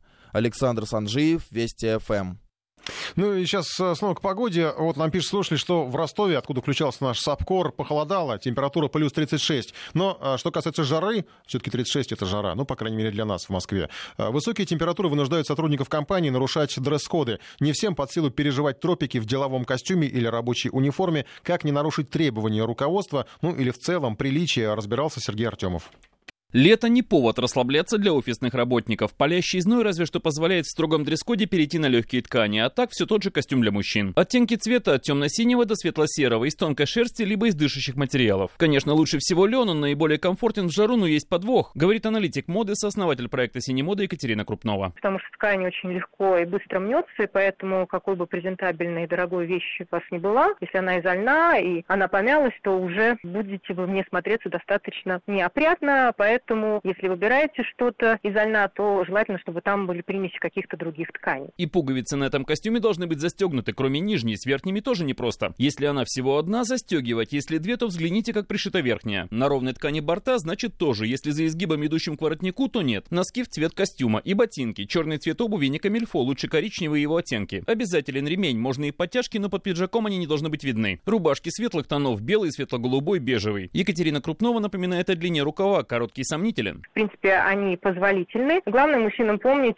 что если ты выбираешь рубашку с коротким рукавом, галстук и рубашка с коротким рукавом – это табу. Однако в некоторых сводах правил дресс-кода компании может быть прописано, что в летнее время вы можете надеть рубашку с коротким рукавом и галстуком при условии, что пиджак вы надеваете, и вы его уже снимать в рабочее время не будете. Поэтому, если жара, но у вас предстоит рабочая встреча и нужен галстук, будьте любезны надеть рубашку с длинным рукавом, в конце концов, рукава можно закатать. Галстук обязателен под полным запретом шорты. Весь установленный набор выглядит неудобным и слишком теплым, но спасает положение то, что в компаниях с самыми жесткими требованиями к внешнему виду обычно исправно работают кондиционеры. Все это для офисов, где главная цель зарабатывание денег и общение с коллегами и партнерами, которые исповедуют аналогичный стиль. В общем, человек в офисе не должен быть ярким пятном, скорее стандартным элементом интерьера. Однако, если руководитель не чужд своеобразия в одежде, можно последовать за ним, не переходя, впрочем, из оригинальности в вычурность. Для дам все примерно по той же схеме есть настоятельно рекомендуемое, есть строгое нельзя, отмечает эксперт. Цвета светлые, оттенки пастельные, анималистичные принты, которые сейчас просто в тренде самом все-таки недопустимы. Если говорить о цветочном принте, все зависит от строгости работодателя. Более демократичные все-таки позволяют девушкам в летнее время носить платье с цветочным принтом, но опять-таки, естественно, без каких-либо уже крайностей, не видя в этом чрезмерно романтического и легкомысленного образа. Сейчас на пике популярности брючные костюмы костюмы летние. Девушка может спокойно выбрать такой вид одежды, пойти в офис в нем, а потом также элегантно выглядеть на любом вечернем мероприятии после работы. И брючные костюмы, пожалуй, избавляют женщин от главного жаркого неудобства – колготок, потому как во всех остальных вариациях верхней одежды они в абсолютном большинстве мест строго обязательны. Может быть, это некая хитрая месть со стороны руководителей мужчин, которые сами бы охотно облачились в шорты. А еще не стоит забывать об отдельном элементе этого костюма, добавляет Екатерина Крупнова. В большинстве компаний все-таки не позволяется чтобы женщины ходили в топах и блузках без рукавов и в платьях без рукавов, поэтому сверху мы надеваем пресловутые пиджаки или жакеты. То есть, с одной стороны, дресс-код соблюдаем, с другой стороны, можно и под кондиционером не простыть. К женской обуви, кстати, требований не меньше, нежели к мужской. Простота и элегантность, резюмирует Екатерина Крупнова. В каких-то корпорациях позволяется только закрытая обувь.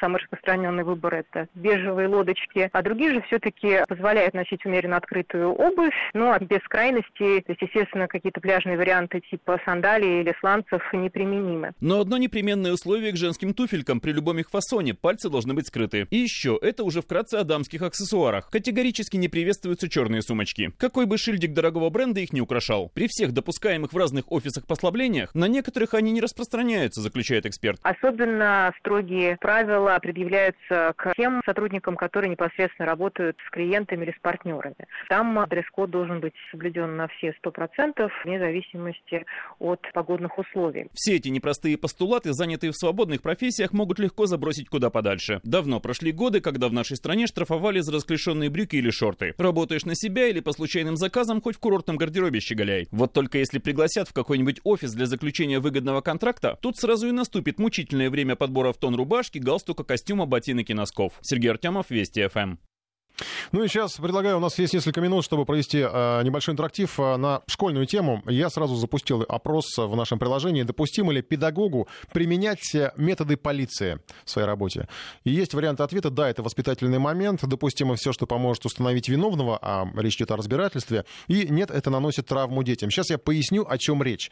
Э, история из Красноярского края, э, Минусинск, школа 16, там зам директора по учебно-воспитательной работе решила снять у второклассников отпечатки отпечатки пальцев из-за карманных краж. Э, было это как раз вот на днях, конец учебного года. Восьмилетние детишки были вызваны в кабинет под предлогом некоего расследования пропажи карманных денег. Ну и э, педагог решила снять с них отпечатки пальцев. Естественно, э, когда дети рассказали родителям, одна из матерей возмутилась, э, пожаловалась, э, рассказала об этом местным СМИ, и сейчас, в общем, некоторый скандал в этой школе происходит. И дирекция школы пояснила, что, ну, как такового снять отпечатков, конечно, не было, потому что, во-первых, нет оборудования соответствующего, но завуч показывала детям кисточку, лист бумаги и сказала, что они волшебные, покажут, кто украл деньги. Понятно, что это была такая провокация в адрес детей, пусть они, мол, признаются, кто украл деньги. Ну и в расчете, что там на кого-то виновного удастся наказать, и будет некое дисциплинарное взыскание. Но э, многие возмутились, сказали, что дети ну, психологически восприняли это не очень э, понятно, не очень приятно, и даже были жалобы, после чего там вот этот педагог ушла в отпуск и требовали от нее извинений, она отказалась извиняться. Вот я предлагаю обсудить за оставшееся время, виноват ли в данном случае педагог, или, может быть, это инсценировка, она действительно ну, должна была как-то припугнуть, что ли, напугать, в конце концов, никакого члена вредительства не было, никто никто никого не бил, ни линейкой по ушам, или что там, не знаю, ни, э, школьным журналом. А, никакого физического насилия не было. Просто было, ну, может быть, психологическое давление. Опять же, такой метод работы вот полиции был при, э, продемонстрирован. 232-1559, код Москвы 495. Э, принимаем звонки и плюс 7 903 170 63 63. Это наш портал для приема сообщений. Я напоминаю, что у нас голосование идет. Допустимо ли педагогу применять методы полиции в своей работе работе, да, это воспитательный момент, потому что я не могу не, не расценить как такой разновидность инсценировка метода работы полиции. А, допустимо все, что поможет установить виновного. Ну, тут такой более радикальный вариант, я не знаю, может быть, в школах карцеры ввести. Когда-то они, наверное, были даже, может быть, да. А, или там на горох ставили. Ну и третье, нет, это наносит травму детям. Кстати, вот буквально тоже на этой неделе были сообщения из Японии, что там отменили, запретили официальные физические наказания в школах. Но у нас, по-моему, они не были разрешены, по крайней мере, в Новой России, да и в Советском Союзе тоже. Принимаем звонки 232-1559. Э, и у нас есть Николай. Николай, здравствуйте. Здравствуйте. Как вы оцениваете эту ситуацию?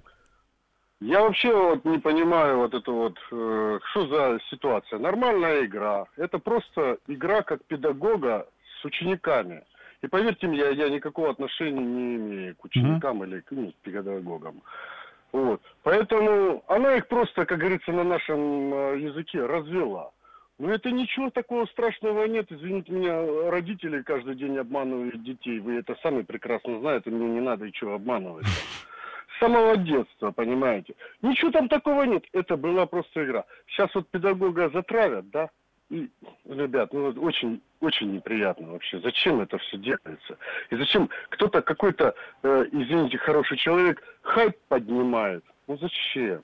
Понятно, ну, спасибо вам за ваше мнение. Да, но тем не менее не могу не отметить, что вот, а, по крайней мере, некоторые родители очень возмутились этим и были недовольны, что их детей подвергли вот такой процедуре. Ну, давайте еще мы смоделируем. Вот вашего ребенка вызывает завуч, заставляет э, вроде бы как снимать отпечатки пальцев. А отпечатки пальцев у нас и взрослые это неохотно сдают, только, естественно, по определенным, под определенным давлением, а если уж деваться некуда. У нас вот добровольный прием был отпечатков пальцев, что-то я не слышал, чтобы многие уходили, сдавали. А тут детей подвергают такой вот похожей процедуре. Здравствуйте, Мгер. Да, добрый вечер. Ну, во-первых, э, я не вижу ничего такого, скажем, даже психологически такого в действиях учителя, потому что вы сами сказали, это была игра, волшебная краска, волшебная бумага и все такое. У самого ребенок 8-летний, скоро будет через два месяца, это уже в школу ходит это нормально. Другой вопрос, если учитель выявил того, взял и как это все преподнес, вот это второй вопрос, да. Я просто не в курсе, не знаю, поэтому э, не могу ничего сказать. А то, что просто так поигрались, я ничего такого не вижу. У нас в наше время в школе и похлеще было, и нормально вроде не жалуемся. Ну, да, спасибо. Вот спасибо. Я даже не буду спрашивать, насколько похлеще. А, спасибо вам за звонок. Но просто я опять же говорю, вот э, начнем с отпечатков пальцев. Я думаю, что есть какие-то, наверное, люди, которые рассуждают так. Начнем с отпечатков пальцев, потом что у нас будет. Были, кстати, какие-то скандалы, когда там э, школьникам демонстрировали, ну, какие-то элементы работы полиции там с задержанными, еще вроде как, чтобы напугать их, э, тем самым, чтобы от, от, оттолкнуть от каких-то попыток перейти на криминальную, не знаю, сторону, пойти на совершения каких-то преступлений. И это тоже было осуждено, что вот вот как бы нельзя детям прямо вот так вот совсем с раннего возраста а, показывать всю изнанку а, жизни, тем более криминальной. У нас еще есть звонок. А, Виталий, здравствуйте. Здравствуйте. Ну, мое мнение такое, то, что нельзя снимать отпечатки пальцев, и вообще детей подвергать таким стрессам, потому что даже человек, который, грубо говоря, знает, что он не, не воровал, не участвовал в этом деле, да, он подсознательно будет бояться, что вдруг покажут на него. И mm-hmm. я считаю, что вообще в э, классах должны стоять какие-то э, видеокамеры, да, э, которые, во-первых, покажут, кто из детей занимается этим, да, и, соответственно, ну, как, как себя ведет учитель с детьми. Да, понятно, я спасибо. Считаю, за... Спасибо, да. Ну, камера, ну, не везде. Минусинск, я вот не знаю. Ну, если там возможность везде поставить камеру, тем более, что, ну, в общем, мы не знаем просто деталей. А еще у нас звонок. Наталья, успеем еще одну слушательницу выслушать. Как раз вот женщина нам звонит. Наталья, здравствуйте. Здравствуйте. Спасибо большое, что у меня такая есть возможность. Я категорически против того, чтобы школа вмешивалась в воспитание а, моего ребенка. Если я не ошибаюсь, по-моему, воспитательная функция школы как раз была в свое время упразднена, и если мы посмотрим устав любой школы, то там как раз а, возложены обязанности по воспитанию именно на родителей. Поэтому а, если вот следовать таким вот правилам, таким нормам, которые у нас на сегодняшний день приняты, значит, я как родитель хочу быть первой первым э, тем человеком, который получит э, какую-то информацию о том, что происходит э, с моим ребенком, если какие-то замечания, и уже только я могу принимать какие-либо решения, как, так сказать, изменить ситуацию к лучшему. Ну, вы смотрите, думаю, Наталья, если бы, допустим, вас вызвали или там родители остальных детей вызвали в этот кабинет, и все вместе вы провели бы эту процедуру, так было бы нормально? Вполне. Я думаю, что родители должны участвовать, и мы должны принимать э, участие непосредственно. Все, что происходит с нашими детьми. Спасибо вам за звонок. Э, я сейчас подведу итоги голосования. Мне, кстати, вспоминается, вот Наталья справедливо сказала, что э, ее мнение, что не должны принимать участие в воспитании. Ну, не знаю, в нашем детстве школа принимала активное воспитание, в, в, активное участие в, в нашем воспитании. Это было такое пионерское детство, да, октябрятское детство в комсомольце я уже не успел попасть, но, тем не менее, э, школа активно принимала участие в этом. Я даже помню, что тоже были какие-то похожие разбирательства, правда, не с кражами связанные, но с какими-то там проступками, когда все это выносили, опять же, на тоже там пионерское собрание. И э, осуждали, там, хвалили и так далее. Итак, допустимо ли применять методы полиции педагогу? 43% э, да, это воспитательный момент. Довольно большое число наших слушателей э, считает, что все это нормально, ничего страшного в этом нет, и мы слышали это по звонкам. 30% допустимо вообще все, что поможет установить виновного. Я вот тут как бы по ходе даже предположил, что, может быть, тогда и карцер в школе поставить, но это же я не в качестве предложения. Или какой-то еще, не знаю, там элемент наказания ввести, там, или элемент дознания, в конце концов. И 28%, четверть, ну, почти треть, это все на самом деле, э, считает, что что нет, это наносит травму детям, так что с этим, в общем, лучше не злоупотреблять. Закрываю наше голосование. И еще добавлю, что, ну, есть у нас такая экстренная информация насчет предстоящих выходных о том, что Аэрофлот 22 июня отменяет 26 рейсов из-за непогоды. Это уже просто напоследок. Будьте внимательны. Суббота, 22 июня, 26 рейсов международных и внутренних отменены. Это Саратов, Уфа, Рига, Нижний Новгород, Хельсинки, Прага, Минск, Ставрополь, Челябинск, Казань, Вильнюс, Пермь, Волгоград. Все найдете на сайте Шереметьево. Все номера рейсов. Будьте внимательны, если кто-то куда-то собирается. Причина непогода объявлена в Москве. Оранжевый уровень опасности с вечера субботы до раннего утра воскресенья из-за дождей, поэтому в Шереметьево обещаю, ждут неблагоприятных условий погоды. Количество рейсов и номера рейсов э, могут добавиться, измениться, поэтому следите. Ну, в общем, а, аэропорт обещал своевременно всех оповещать о том, э, какие рейсы куда будут, будут отменены. Еще я напомню, что 22 июня всегда, конечно, не, не, это непростой день для нас, для страны, потому что завтра э, была война, День памяти и скорби, день начала Великой Отечественной войны. Завтра и памятные мероприятия в Москве. Будем подробно освещать их в нашем эфире. Ну и еще на концовку, э, уже более праздничную, не могу не отметить, что э, буквально накануне начались выпускные, молодежь уходит в большую жизнь, как сегодня справедливо сказал э, президент России. В добрый путь и всем хороших выходных. На этом я прощаюсь с вами. Встретимся в следующую пятницу. Информ Бистро с Николаем Осиповым.